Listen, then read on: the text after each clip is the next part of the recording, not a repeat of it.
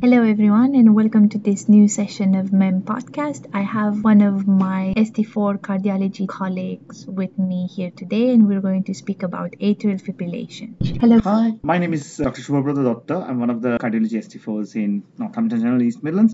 To understand atrial fibrillation, first of all, it's a narrow complex tachycardia. So, the ECG, it should be a heart rate above 100 and QRS should be less than 3 small squares. The other criteria for AF is it has to be irregular. So the RR interval in your ECG would be different between different beats. If these three are satisfied, then we can think of it as an atrial fibrillation. The other thing to look in the ECG is you wouldn't be able to see any P waves in atrial fibrillation. So now to understand whether atrial fibrillation is fast or not, we look at the heart rate and if it's above 100, we call it atrial fibrillation with fast ventricular response. And if it's below 100, we call it rate controlled atrial fibrillation. To define the duration of AF, a new onset AF is AF which has happened in less than 48 hours. Persistent AF is when it stays for more than seven days. And permanent AF is when you have atrial fibrillation for more than a year. It's the most common cardiac arrhythmia in UK with a 3% prevalence above 20 years of age and we've got 1.4 million people in England with this condition currently. The common causes of AF are thyroid problems, increased caffeine intake, stress. They are sometimes associated with hypertension, stroke, lung diseases like PE. It does not always give symptoms, and sometimes it can just be an incidental finding when somebody comes in to have a regular checkup or something else done. The common symptoms that people can have with atrial fibrillation feeling of palpitation or fluttering of their heart, feeling short of breath, or feeling dizzy. Sometimes they can also have chest pain. Feeling of palpitation, if you ask your patient to tap on the table of how it feels like, is often characteristic because they will tap in an irregular fashion. The reason for this is people who have got paroxysmal atrial fibrillation might be in normal sinus rhythm when they see you. So it's very difficult to diagnose what was their palpitation. However, you'll never start treating for atrial fibrillation unless you find evidence on an ECG documented. The common treatment for atrial fibrillation is a two-way approach where you either do rate control or rhythm control. We'll talk about rate control first. So for rate control, basically we do drug therapy to control their heart rate. One, to prevent them from going into atrial fibrillation with fast ventricular response, and also to try to keep them in sinus rhythm if possible in people with paroxysmal AF. The most common rate limiting drugs that you would come around would be beta blockers. And the common ones used are bisoprolol or sotalol or atenolol, more often bisoprolol due to its cardioselective nature. You can use drugs like calcium channel blocker. The other group of drugs that we use in AF, particularly paroxysmal AF, is flecainide, which can be used as a pill in a pocket. So you tell your patient to take a flecainide whenever they feel palpitation. The other option is to give them regular flecainide. Regarding chemical cardioversion, which is rhythm control, the drug to use is amiodarone, and you can use it orally or intravenously. Whenever you start someone amiodarone, you should talk to them about the common side effects, and particularly the long-term ones, which are risk of thyroid problems and risk of pulmonary fibrosis, which is irreversible. With IV amiodarone, make sure they have got a wide bore cannula or preferentially a central line before you give, as it is thrombophlebitic and can cause skin necrosis if extravasate. The other option of rhythm controlling is to electrically cardiovert them with a synchronized DC cardioversion. If your patient is stable, this can be done on an outpatient basis, and before coming in, people should be anticoagulated for at least four weeks. If they have got new onset atrial fibrillation, which is less than 48 hours of duration, and you're sure about it, you can try DC cardioversion without anticoagulation. In patients who are symptomatic and unstable, by which we mean they're hypotensive or they're having chest pain or they're having severe shortness of breath, they can have emergency DC cardioversion with support of our anesthetic colleagues. In that case, we have to consent them for the risk of thromboembolism. Sometimes in tertiary centers, you can do TOE guided cardioversion, where you do a transesophageal echocardiogram to look for any clot in the left atrial appendage before cardioverting. Regarding assessing a patient with atrial fibrillation, it's common clinical examination of particularly their cardiology and respiratory system. So you auscultate their lungs to look for any evidence of fluid overload or pulmonary congestion, which will be fine inspiratory basal crackles. You look into their JVP, which will be elevated if they're in heart failure. And you auscultate to see if there's any murmurs that you can appreciate. The other thing about murmurs is AF can be classified into valvular AF and non-valvular AF.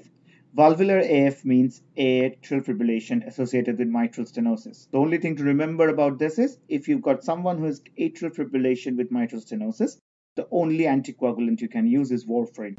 Let's talk about anticoagulation now. So any patient who has got atrial fibrillation has got a higher risk of having a stroke from an individual who is of the same age and with no other medical problems. We use something called CHA2DS2-VASc score to calculate the risk of stroke in someone with AF to find out what is their percentage risk per year of having stroke.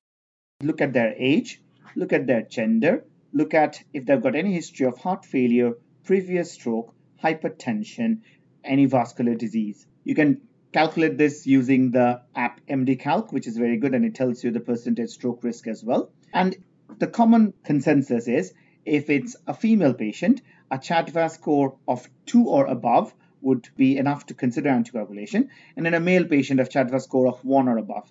The reason for that is a gender female gives you a score of 1. So for females, you have to have a score of 2 before you consider anticoagulation. The other bit to talk about anticoagulation is you have to also make sure that they don't have risk of bleeding. This can be simple history taking to see if they've got any previous history of GI bleed, any previous history of cerebral hemorrhage, or any history of bleeding tendencies. But there's also another score called HAS-BLED score, which can let you decide whether the risk of bleeding is high or not. The only thing to remember is HAS-BLED score does not make your decision. It's just a clinical guide to assess the risk of bleeding. So if you think someone has got high risk of stroke, even if the HAS-BLED is high, you can still consider anticoagulation. You just have to have an open conversation with the patient about the risks and benefits. Agents of anticoagulation, nowadays we prefer novel anticoagulants, namely apixaban, rivaroxaban, edoxaban. The doses for apixaban 5 mg BD, for rivaroxaban is 20 mg OD, and for edoxaban is 30 or 60 milligram OD, depending on your renal function and your age. The dose of rivaroxaban should also be adjusted if their renal function goes down.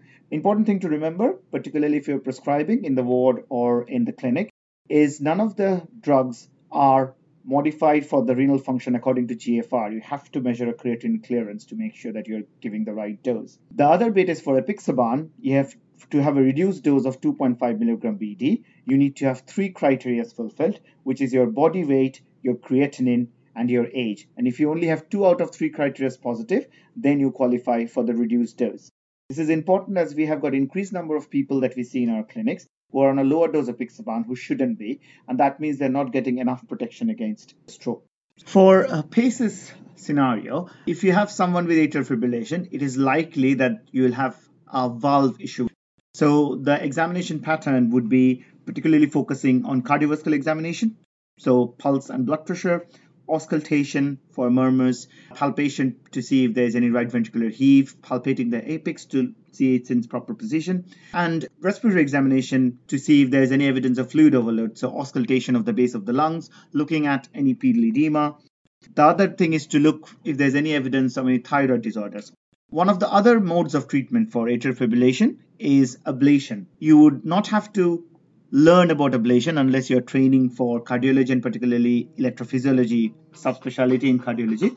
It's much easier to know about this so that you can talk to patients about it. This is an option that's more relevant to particularly younger individuals who have got less comorbidities, as it's an invasive procedure with risks of pericardial effusion and needing major surgery. What we do in this case is we take them to a lab, we try to find out what's the point of the atrium where the atrial fibrillation originating from, and they try to then block that area by either using heat or cold so that you don't get any electricity passing through that area to find that the atrial fibrillation doesn't come back. One of the common things is we have found out through research that most of the time the focus of atrial fibrillation is around where the pulmonary veins come off from the atrium. So sometimes they do pulmonary vein isolation, which is basically a circumferential ablation around the site of pulmonary veins. I think that should be enough to know about ablation from an MRCP and an IMT point of view. Sometimes in atrial fibrillation, you can have something we call as tachybrady syndrome, where they have got atrial fibrillation, but sometimes when they flick into their normal rhythm, they go too slow, or sometimes they go into AF with fast ventricular response, and sometimes they have got very slow AF. In those patients, you have to consider putting a pacemaker in because otherwise you wouldn't be able to give them the adequate amount of rate limiting drugs. One more thing that I want to let all the trainees know is it's very difficult to understand if your patient of atrial fibrillation has gone into complete heart block because the common thing to assess complete heart block on an ECG is that the P waves and the QRS are not related to each other. An atrial fibrillation ECG won't have P waves. So if you have any gentleman who is known to have atrial fibrillation, who is coming to you with bradycardia, and looking at the ECG, you can see only QRS complexes, but they are regular. Please keep in mind that this can be complete heart block. Please liaise with your cardiology registrar or your senior registrar to see if you need any help assessing this ECG, but make sure that you monitor this patient Thank you so much, Subha, for going through the management of atrial fibrillation with us.